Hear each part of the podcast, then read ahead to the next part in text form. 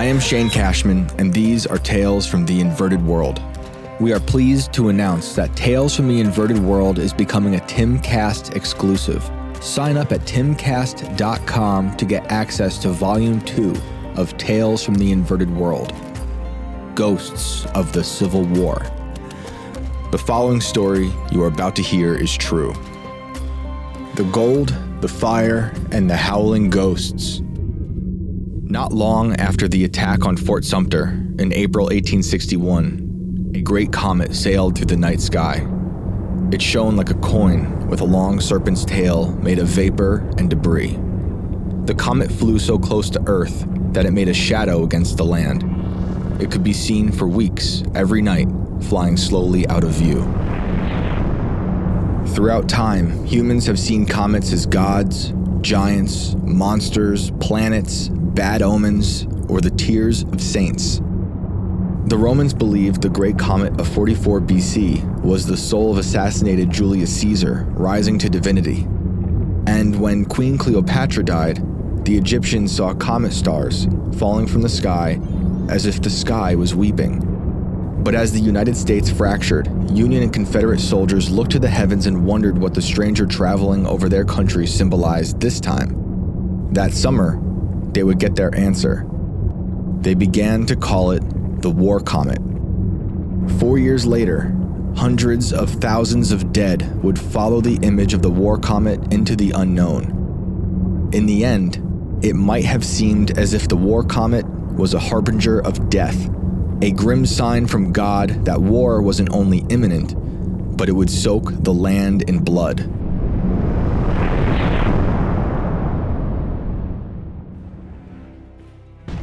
As the war came to a close in April 1865, Richmond, Virginia was eaten alive by fires, soldiers, and thieves.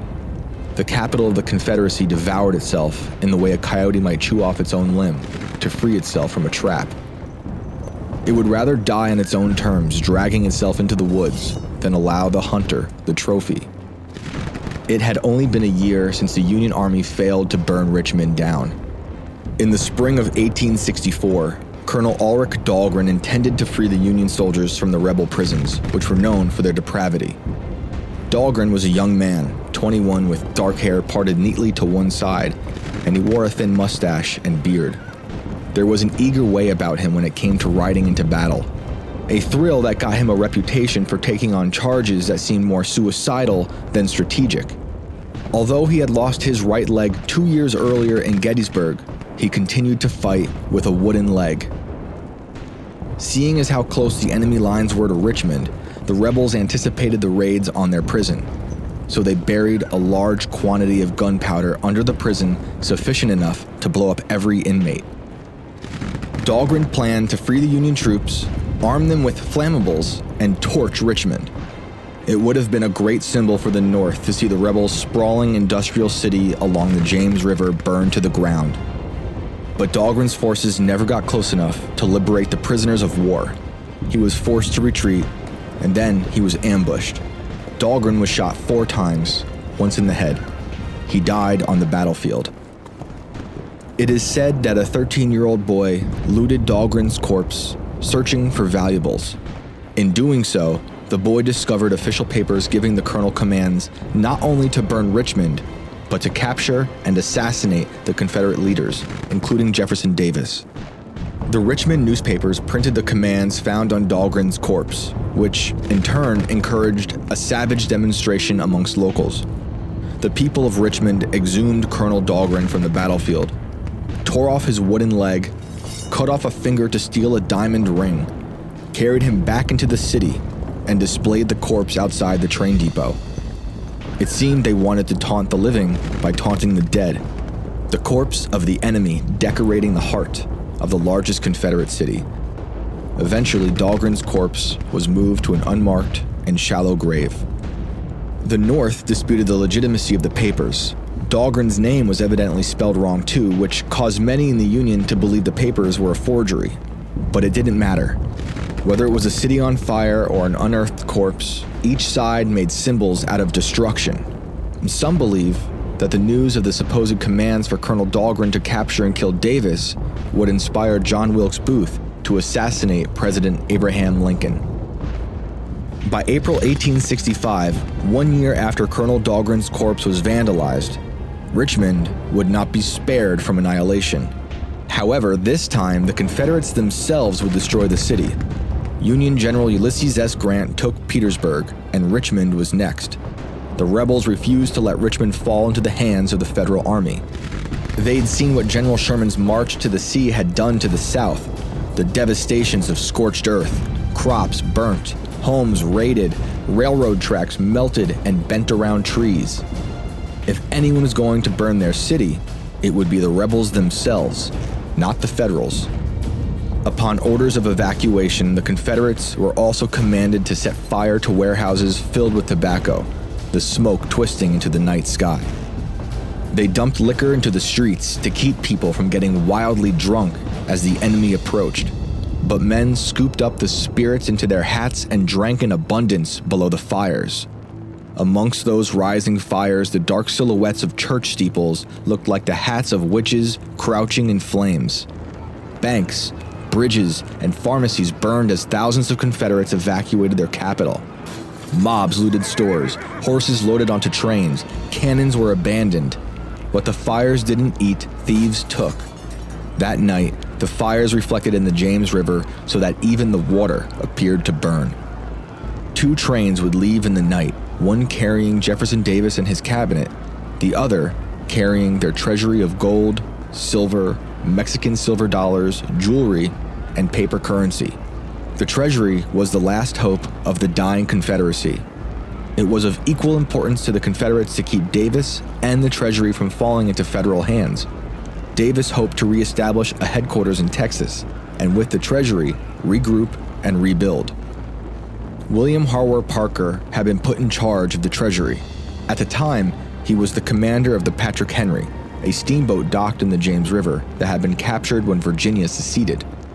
Parker, with 60 teenage soldiers, kept guard over the Treasury they torched the Patrick Henry before leaving with the gold for the train out of Richmond.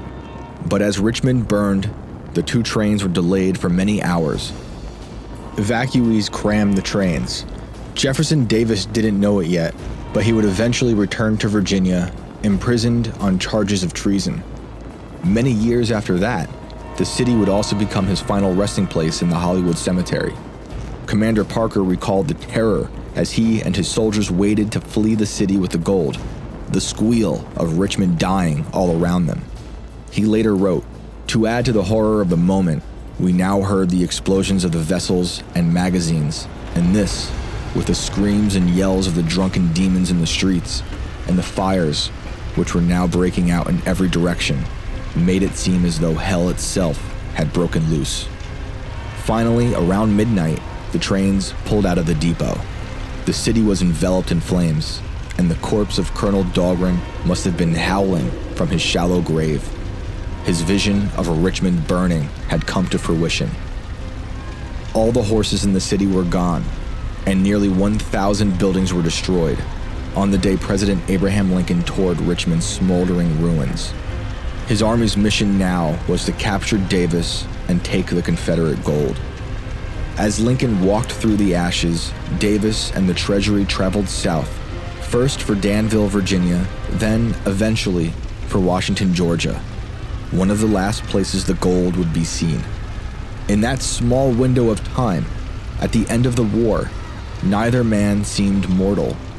They had each become grim, ghost like shadows cast across the land.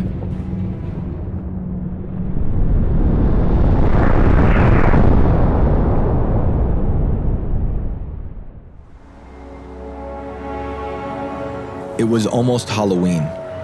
There were witches, skeletons, and jack o' lanterns smiling from the front yards in Washington, Georgia. Dr. Mark Waters waited for me on the porch of the Washington Historical Museum on Robert Toombs Avenue. It's a large white house with a grand staircase, surrounded by tall trees. Stephanie Machia, the director of the Wilkes Historical Society, was seated on the bench next to Mark. Her office was in the museum, Clint Brantley was in a rocking chair across from them, trying to keep Mark from leaving. I was running an hour late thanks to the purgatory of the Atlanta airport's car rentals. Clint had warned me about the preciousness of Mark's time. He was a historian and a meteorologist, and he seemed to like to keep his schedule as if it were as predictable as the day's weather. Clint said I didn't have to worry though, he would keep them talking. When I finally pulled up in my rental, Clint greeted me in the dirt parking lot. He wore a dress shirt because he wanted to look professional for Mark and Stephanie. Meanwhile, I was trying to regain my balance after the hour drive to my 6 a.m. flight out of New York and the two hour drive from Atlanta into Washington. I shook Clint's hand for the first time, and then he came in close to whisper something. He said we had to be careful about who we talked to around town now because he just heard there was a young woman filming a TV show about the gold. He was concerned, but not discouraged. If anything, I was intrigued. From what he gathered, it sounded like this woman had gained a monopoly on some local properties by way of contracts. Even the museum was involved in some sort of deal with her. It was suggested that if I were to cross paths with this woman, I should not disclose my reasons for visiting Washington. I said that wouldn't be necessary. I wasn't here to hide in the shadows, nor was I here to have a pissing contest with a TV production crew. But I'd later find out that this young woman was Katrina Beth. She was portraying one of the ghosts in Rest Haven Revisited, the old cemetery down the road. Her presence only added to what I was down here to investigate the lost gold. Sure, but the culture surrounding it too. I certainly wasn't the first person to write about the gold, and likewise, Katrina wasn't part of the first TV show to drop into town. As soon as I took a seat, Dr. Mark Waters noticed the words West Point stitched across my gray ball cap. He was a tall man, nicely dressed, with clean white sneakers and a head full of white hair. I hadn't fully thought through the implications of that name, West Point, in the very town where Jefferson Davis dissolved the Confederacy. West Point, huh? He asked, scrutinizing my hat. Are you military? I told him I was not, but I grew up right outside of the military base. In fact, I said, I lived right near the cliffs where young Jefferson Davis fell and broke his leg one night on his way to a secret bar by the Hudson River, as if having any knowledge of the event would endear Mark to me. And then I said I thought the hat was an olive branch from the north to the south, seeing as how generals on both sides of the Civil War graduated from West Point. Mark said they had a phrase in the South about West Point. The Civil War, he said, was a death by West Point. It didn't mean what I initially thought, which was the image of General Sherman, a West Point grad, burning down the South. For Mark, death by West Point meant a bunch of overeducated men from the South went to West Point, became generals, and it cost them the war. I chose not to press him on this fact, seeing as how Sherman's overeducation had the inverse effect, turning the Union into marauding barbarians to help solidify their win. Stephanie had two Ziploc bags by her side. One contained a revolver, the other a silver coin. And Mark had a stack of papers about the size of a family Bible. You want to see a coin? Stephanie asked. She said the revolver was also found in the woods around here as well. Both were 19th century, dull from years in the earth, but distinctly authentic. Both items were also presumably from the Confederate Treasury and or people affiliated with the Treasury when it was here in Washington. As she pulled the coin out of the bag and handed it to me, she said, Look, you can't take any pictures or anything like that, no videos either. Her accent was gentle yet stern. I asked her why I couldn't take photos, although I had a pretty good idea already considering what Clint had just told me. Well, there's a woman down here with a TV show, and we're under contract not to share these images or anything with anyone until they're all done filming, she said. I told her I understood and inspected the coin. It was a Mexican silver dollar. Republica Mexicana was engraved around the image of an eagle with a snake dangling from its mouth. A liberty cap encased in sunbeams was on the other side. It said 1862. As I felt the weight of the coin in my palm, Mark said, The gold and the silver has all been accounted for. As if he expected me to thank him for his time and pack up and leave just as soon as I'd arrived. It seemed like he's grown weary of outsiders attempting to dig around for gold. He was confident that there was nothing outside of the official documents that could lead one to believe there was a vast treasure hiding somewhere in Washington, or anywhere for that matter. Any folklore, he seemed to think, was hogwash. He handed Clint and me copies of his paperwork and began to read off stats. I passed the coin to Clint and held the gun, thinking about what damage it might have done 200 years ago. Mark rattled off notes from the articles he'd written, articles he trusted, and official Confederate documents. The Confederate Treasury left on the last train out of Richmond near midnight on April 2, 1865, he said. Contents of the Treasury included U.S. coins such as half dimes, dimes, quarters, half dollars, and dollars. That estimated to be about $157,253. There was about $200,000 worth of Mexican silver dollars packed in wooden kegs. He stopped to make sure I was following along. As far as the gold, he continued, there were double eagles, British pounds, ingots, and nuggets.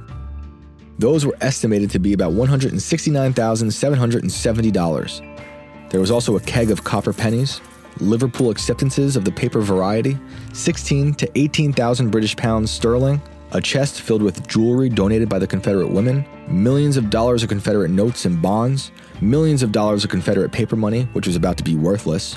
Plus, they had the floor sweepings of the Dahlonega, Georgia Mint. They even had gold and silver coins packed into socks. The value of the treasury was estimated to be in the neighborhood of $500,000 to $527,000. However, they left Richmond in such haste that there was no time for the officials of the Confederacy to even count the treasury.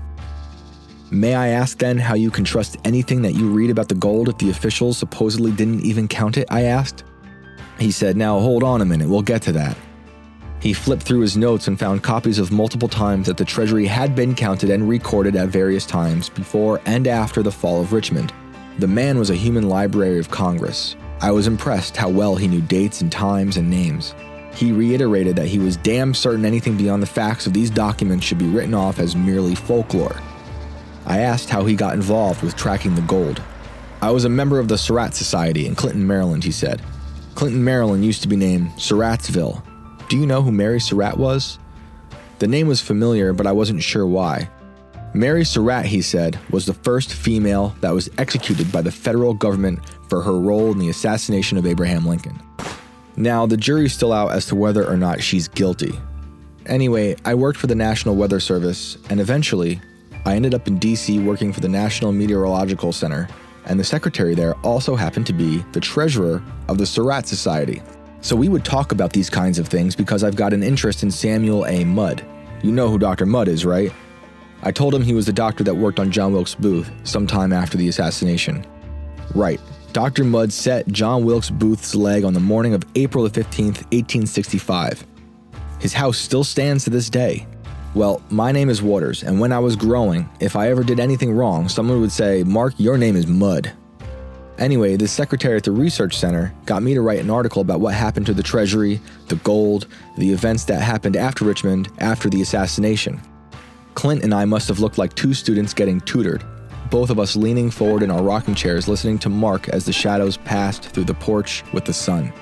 Those doctors actually killed Lincoln, Mark said, because they ruined his brain to get the bullet out. You don't go in there with a roto-rooter. He thinks there's something off about the whole sequence of events immediately following Booth shooting Lincoln. He said if you read all the reports from witnesses, something doesn't add up about the assassination. In terms of the way the general public understands how John Wilkes Booth escaped Ford's Theater and made it eventually to Dr. Mudd. Mark doesn't believe that Booth broke his leg after shooting Lincoln and jumping from the mezzanine. Multiple reports, he told me, claim that eyewitnesses saw Booth jump on a horse, they saw him throw his foot into a stirrup and pull himself onto the saddle. Other witnesses saw him walk the horse across a narrow bridge. However, witnesses at the Dr. Mudd house said when Booth arrived, he was injured, and that the horse also had injuries along the same side as Booth's injured leg. Mark supposes that Booth injured himself during the getaway well after running out of Ford's theater. He doesn't doubt what Booth did, he just doesn't like that the textbooks record it even a little wrong. How do you trust any history then? I asked. We have the archives, the accounts by the bankers from the damn site where it happened. Mark started to raise his voice some. I'll offer a counterpoint though, if you don't mind, I began. Some people could say they are watching our government lie all the time. And the government prints out official documents all the time. Of course, not everyone believes the government is a chronic liar, but many do. So, how can we trust the government from back then, during the war, a losing Confederacy, mind you, to not make stuff up then, to benefit themselves? Well, it wasn't the government then that did it, it was the bankers. They were making affidavits under oath. It wasn't just one person, it was several of them, Mark said. I don't believe he was getting angry, but this was deadly serious to him. The sequence of events, the numbers, the gold. But I had to ask the question because if he could see the official narrative of Booth's broken leg as somewhat bogus, why not then anything else? So, we're in Wilkes County, right? Is there any connection between Wilkes County and John Wilkes Booth? I asked, hoping to steer away from upsetting Mark. Wilkes County, Mark said, is named after John Wilkes. He was a prominent guy from England who was in favor of the colony's independence. That's why everyone back then was naming their kid John Wilkes, Stephanie said. Mark points out the fact that Booth's father's middle name was, of all names, Brutus. Junius Brutus Booth was also an actor. I feel like people don't appreciate how absolutely insane it was for a popular actor to assassinate Lincoln. In a theater, no less, I said. We always say it's like Tom Cruise killing the president, Stephanie said. Mary Surratt must have been starstruck when she met him. And it was her proximity to Booth that led her to getting the rope. The conversation shifted from the hanging of one lady to another. As a matter of fact, Stephanie said, Polly Barclay was hanged right here in Washington. She was the second woman ever hanged in the state of Georgia. Why? I asked. She had her husband murdered, Clint said. They shot him in the mouth and buried him alive, Stephanie said. Clint said he knew the exact spot where they buried the husband because it's on his grandparents' property. Mark must have noticed the shadows had stretched longer across the yard faster than he expected because he suddenly got up and said it was time for his lunch. He gave me his card, told me to review the documents and reach out when I had questions. Stephanie said Mark was a very nice man, but if you try to turn around in his driveway, he might kill you. She pointed in the direction of his house, with its horseshoe driveway, and said people are always trying to turn around in it because he's right next to the funeral home. Mark seemed like a nice enough guy, unless you questioned his documents, but it was funny to imagine him yelling at a car full of mourners making a U turn outside of his house because they drove past the funeral home. As we took our seats again, I looked up at the museum. There was an unmistakable feeling as though it was watching you. As far as I knew, there was no one inside, but every window seemed like a giant glass eye staring at me. Almost as soon as Mark left, a shiny, candy apple red Jeep pulled into the parking lot. Stephanie knew the car. It was Katrina Beth. This is the girl with that TV show, Stephanie said, and discreetly put the relics away. Don't mention anything. The Jeep looked like something you'd win on The Price is Right. Now, it could have been total coincidence that Katrina showed up suddenly, but it could have also been that someone in the museum told her I had a meeting with Mark and Stephanie, and now she felt obliged to show her face and make sure I was respecting whatever territories she might have staked out for herself. Stephanie whispered to me, You're just here. We're not talking about the gold. I didn't show you anything. It sounded like she was more of a hostage to the production than a contracted guest. Clint asked if she was some kind of highfalutin city girl, wondering if she was a fish out of water. Oh no, Stephanie said. She's a gun toting, tobacco chewing girl. Stephanie put her pack of cigarettes and her lighter in a little metal urn, put the top on, and hid it beneath the bench. I'll just take her inside, Stephanie said. Y'all can stay out here. Out of respect for Stephanie, I decided to play along. I wouldn't go out of my way to expose the fact that Stephanie had been showing off some of the TV show's treasure. But if Katrina asked, I wasn't going to lie. Stephanie got up to meet Katrina. Her round face was framed by long, straight black hair and a pair of large frame sunglasses. She gave us a smile and walked into the dark museum. The old door creaked open and shut behind them. Clint whispered, I'm not gonna lie, I did not know there would be other people trying to write about the gold. It's all good, I said. I'm not here to race them. Although I had just met Clint in person for the first time, we had talked on the phone a handful of times before I flew down, and I felt confident that I could trust him. Even still, I had to consider whether or not he knew all along that this woman was here and wanted to see some competition. He looked around to make sure no one else was walking up on us and lowered his voice some more. That stuff Mark was saying about the gold, he said, It's really good, and he is a very smart man. But you also got to talk to the people here who had family members who were telling them the stories of the gold since they were young. I'll talk to anybody, I said. I'll even talk to the TV lady. I nodded toward the museum. Not a minute later, the door to the museum swung open and Katrina ran out of the place as if her hair was on fire. She wasn't screaming, but it seemed like something had alarmed her. You okay? Clint asked. It's it's too loud in there, she said, shaking her head. Seeing as how the museum was empty, I must have looked confused. We couldn't help but take her seriously.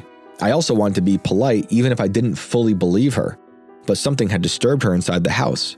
Her hands trembled. Whatever it was that she could hear, it was real enough to her that she felt like she was drowning among the voices of the dead. She attempted to smile as she gasped for air, maybe because she understood how odd this might look to strangers. I'll tell you what, Stephanie said, trying to make Katrina feel better. I used to live in a house over here, and I had felt like it needed a facelift. Well, one morning I was up early, it was still dark, and I walked into the room. She paused to make sure she chose her next words carefully and I heard something. It wasn't out loud, but I heard it loud as day in my head. It yelled, Get out! It was so vivid that I threw up my hands and said, Okay, and I went running down the stairs. When I got downstairs, I said, Oh no, we're not doing this. This is my house. So I went back upstairs and I said real loud, Look, you can stay here. It is a nice house, but this is my house. And then, again, loudly in my head, I heard, No. Stephanie said she learned to coexist with whatever it was occupying her home. She said the ghost eventually started turning on the stove. Things would move. She'd hear the sound of footsteps where there was no one walking. All manner of little interruptions that had no tangible explanation. So Stephanie started talking back whenever she'd notice an open flame on the stove. She'd say, That's not funny. Don't mess with my things. Look, when you start renovating an old house, you're stirring up the energy and it awakens the spirits, and then they come out. You're messing with their home too. Katrina appeared unsurprised by Stephanie's story. This seemed like an everyday occurrence. She said there was nowhere that was safe from the dead. She turned her attention to us now. I was clearly from out of town, as was she, and I suspect we could both hear it in each other's accents. As we introduced ourselves, she pulled another cigarette from her pack. She didn't have a lighter, so I lit it. I'm going to be Polly Barclay, she said, as though she were introducing me to the ghost she was not just portraying, but also actually becoming. How long have you been able to talk to ghosts? I asked. I grew up with this problem, she said. Do you think it's a curse? I asked. It runs in my family. On my mom's side, every generation, the women have this. She pointed to her head. My great great grandma used to be the person everyone in town came to to get readings and find missing things. Was that down here? I asked. Massachusetts, she said. That's where all the witches are, Stephanie said, alluding to Salem. My mom was kind of disconnected from her family, Katrina said. And that disconnect made it so her mother never really developed or understood the ability. She only learned to fear it, prayed for it to stop, chalked it up to dreams or anxiety, anything but the voices of the dead. But when Katrina was two, she was already starting to communicate with spirits. Her mother was scared for her daughter. She'd make her pray every night to stop the voices. Her mother told her the same thing she'd tell herself it was only dreams. I was just like, well, thanks, mom, Katrina said. And about five years ago, I met this world renowned psychic. She told me, oh my God, you're freaking powerful. And she's like, you need to close yourself off because you're just wide open and everything is communicating with you and you're absorbing everybody else's feelings. Now she grounds herself every morning by putting a golden light over her to block out the noise. She repeats her name three times in her head like a mantra to whittle all the voices down to only her own. She said it was difficult to find her own voice, and that some places, like the museum, can find a way to invade her thoughts no matter what she does. Stephanie said she heard that more people have this ability than you'd think. They just don't know it, she said. They hear something in their head and they just think it's their thoughts. Although my default is typically skepticism, I felt inclined to tell them that only a day prior, I learned about another woman who can't go anywhere without being inundated with the voices of spirits. Up until this point, I'd never met anyone who claimed to experience this level of correspondence with the dead. I was getting a haircut in New York by my friend, I told them, and she told me about this woman who can do the very same thing as you. I motioned to Katrina. She talks to ghosts everywhere, or rather, the ghosts talk to her. She had come into the salon and told my friend there is something here that isn't your mom's, but your mom had it for years, and now you have it. She told my friend the object was now in the color room of the salon. My friend's mom has been dead for years, but she knew exactly what the woman was talking about. It was a paper towel holder. She had purchased it for the salon, and it had this heart shape that was identical to a keychain my friend's mother once owned. She's held on to the keychain for the last 30 years. I believe she bought the paper towel holder for that reason. Sometimes coincidences like this can't help but make me consider just how little I understand about human providence, or really anything. It could somehow be a parlor trick, anything is possible, but now here I was talking to another woman who also claimed to be able to speak to the dead. Do you think a lot more people can talk to the dead? They just don't know how? I asked. I think everyone's born with the ability, but then you start getting told at a young age that it's all nonsense, and it becomes a tool locked in your brain that no one can access, she said. Do you find them or do they find you? I asked. A lot of times they find me, she said. Like, I can open up and I can access their visions in like my mind's eye or whatever you want to call it, but most of the time it just happens naturally. I forget to like block myself off and I just walk right into the spirit world, wide open. It can be overwhelming but sometimes I try to use it to find things that are hidden. I can ask the dead where something is, and sometimes they'll show me. Is that so? I asked, thinking this would be a great time to commiserate about the gold, but I didn't want to offend my host. I want to go see the Heard family graveyard, she said. A part of me felt like she brought it up to gauge my reaction, but I never heard of the cemetery. I was starting to wonder whether the ghosts had been eavesdropping on Mark, Stephanie, Clint, and I and had now been informing Katrina as to the nature of my visit. It's a cemetery hidden on David Dennard's property, Clint told me, but they keep it hush hush. They don't want people trudging through their property to look for some old graves. Katrina looked intrigued, as if it was an invitation. I was surprised Clint said so much, especially after Stephanie telling us to keep quiet about the gold. A part of me thought, damn, Clint, loose lips sink ships. But another part of me thought, good, let's get all this out in the open now so we can get down to business. Have you met David? Clint asked Katrina. No, she hasn't, Stephanie said. We keep David hidden. Sensing that he might have actually gone too far into what could become gold talk, Clint changed the topic. I admire your truck, he said. Red is my favorite color. I stand out way too much, Katrina said. I can't hide if I wanted to. You can't hide here anyway, Stephanie said, laughing. Everyone knows everyone. Once Katrina drove off, Clint said, Man, She's creepy. I don't believe he meant it in a mean way.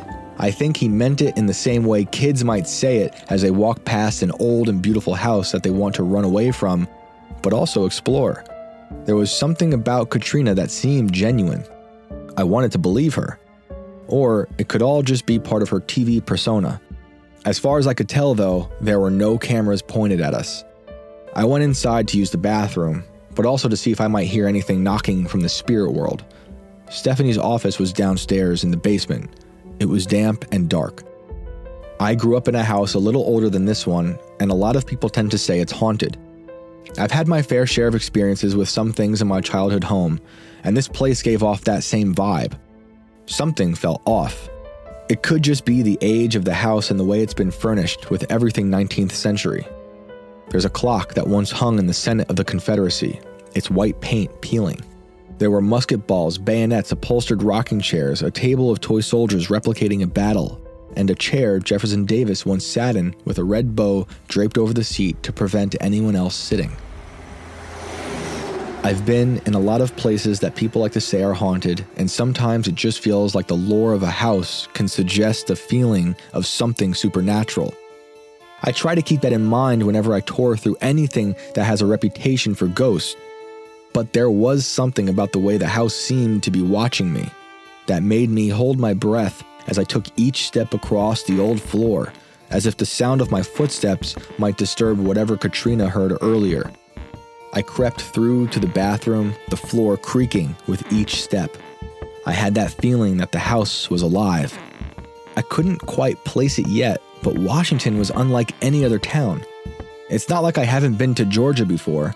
I've been to small towns in Georgia a number of times throughout the years, but Washington had a quality unlike any other.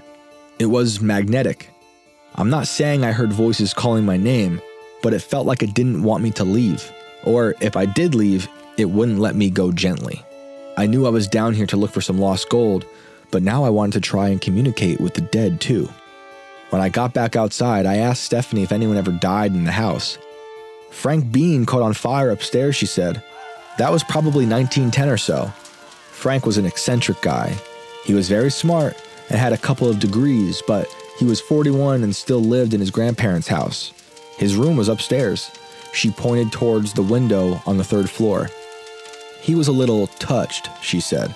Somehow, he caught on fire in his bedroom. Some people think he knocked over a kerosene lamp. And then he ran down the stairs, and by the time he got down here to the basement, he was completely on fire, and his cousin, Osborne, grabbed him and put him out. We've all been sitting right where he collapsed into a heap of flames. He died in the house the very next day, she said.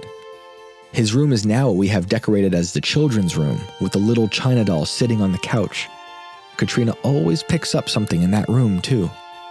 She said she sees him standing in the doorway, trying to figure out why are these people in his home.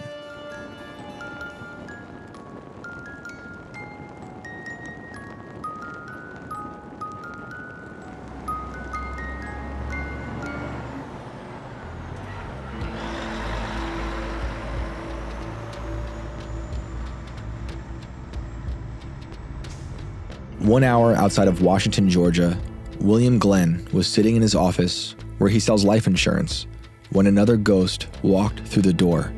The ghosts always seem to like to interrupt him when he's working. Most of the time, it's just William and his manager in the office. William deals with a lot of death claims, so he'll tell you he's used to spirits that hang around until they know everything is set up the way they left it. They'll micromanage over his shoulder as he fills out all the forms. His office also happens to be rather close to a funeral home, and he thinks that has something to do with the quantity of ghosts that visit him. William had the phone to his ear, but he could hear the ghost, and he pointed in the direction of the voice, as if to tell it not to go anywhere. He just had to finish the call first. Sometimes he'll just know one is in the room even if they don't say a word. He can sense the cold spots that a spirit makes, like a draft from nowhere. They'll move pictures on the wall, They'll spin chairs, they'll slam doors, they can yell, they can be impatient. As soon as he hung up the phone, William said, Are you still here with me?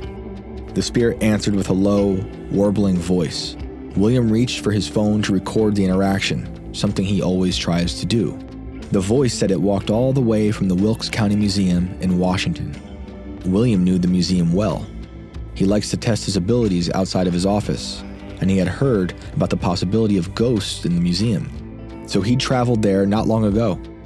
He was fairly certain one of the spirits he spoke with in the museum was now standing in his office. How did you find me? William asked. Your light shines bright, the spirit told him. Williams heard that before from the spirit world. They tell him some people are like beacons for the dead. What can I do to help you? William asked, as if it were any other client walking through the door. William leaned in with his ear to make sure he heard the voice.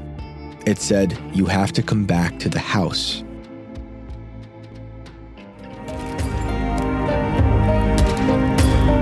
We will return next week with more tales from the inverted world. You can find us on Instagram and Twitter at Inverted Tales and on Facebook at Tales from the Inverted World. You can purchase Volume 1 of the Tales from the Inverted World book at invertedworldbook.com. Tales from the Inverted World is becoming a Timcast exclusive. Please sign up at timcast.com to gain access to Volume 2 of Tales from the Inverted World Ghosts of the Civil War. We will upload new episodes weekly plus bonus content. I promise to introduce you to ghosts, skeletons, witches, UFOs, bloodthirsty psychopaths, and all the other real characters hunting for lost gold.